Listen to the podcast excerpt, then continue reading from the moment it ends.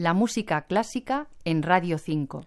Nacido en 1654, Agostino Stefani es un personaje curiosísimo del que se sabe muy poco, aunque todo lo que se sabe parece interesante. Fue cantante, probablemente un castrato, y después compositor operístico de éxito en Alemania. Diplomático para la Santa Sede, obispo titular, nuncio apostólico en la corte protestante alemana del norte, e incluso espía y urdidor de matrimonios reales. Ahora Stephanie ha pasado del olvido, de un cierto olvido como compositor, a la fama gracias a un libro que le ha dedicado la escritora estadounidense de novela negra y gran melomana Donna León con el título Las joyas del paraíso. Y al mismo tiempo se ha publicado por parte de su amiga, la mezzosoprano Cecilia Bartoli, con el grupo Ibarroquisti, un álbum titulado Misión dedicado a la música, a las óperas de Agostino Stefani. Ese es el disco que hoy escuchamos, un disco en el que encontramos 25 piezas maravillosas, incluso algunas arias de Stefani nunca antes grabadas, aunque no es el caso de la que hemos elegido, una aria de la libertad contenta titulada Note amica al cieco Dio, que dice así: Noche amiga del Dios ciego, conduce mi tesoro hasta mí, que la oscuridad guíe esos ojos luminosos que son los astros de mi corazón.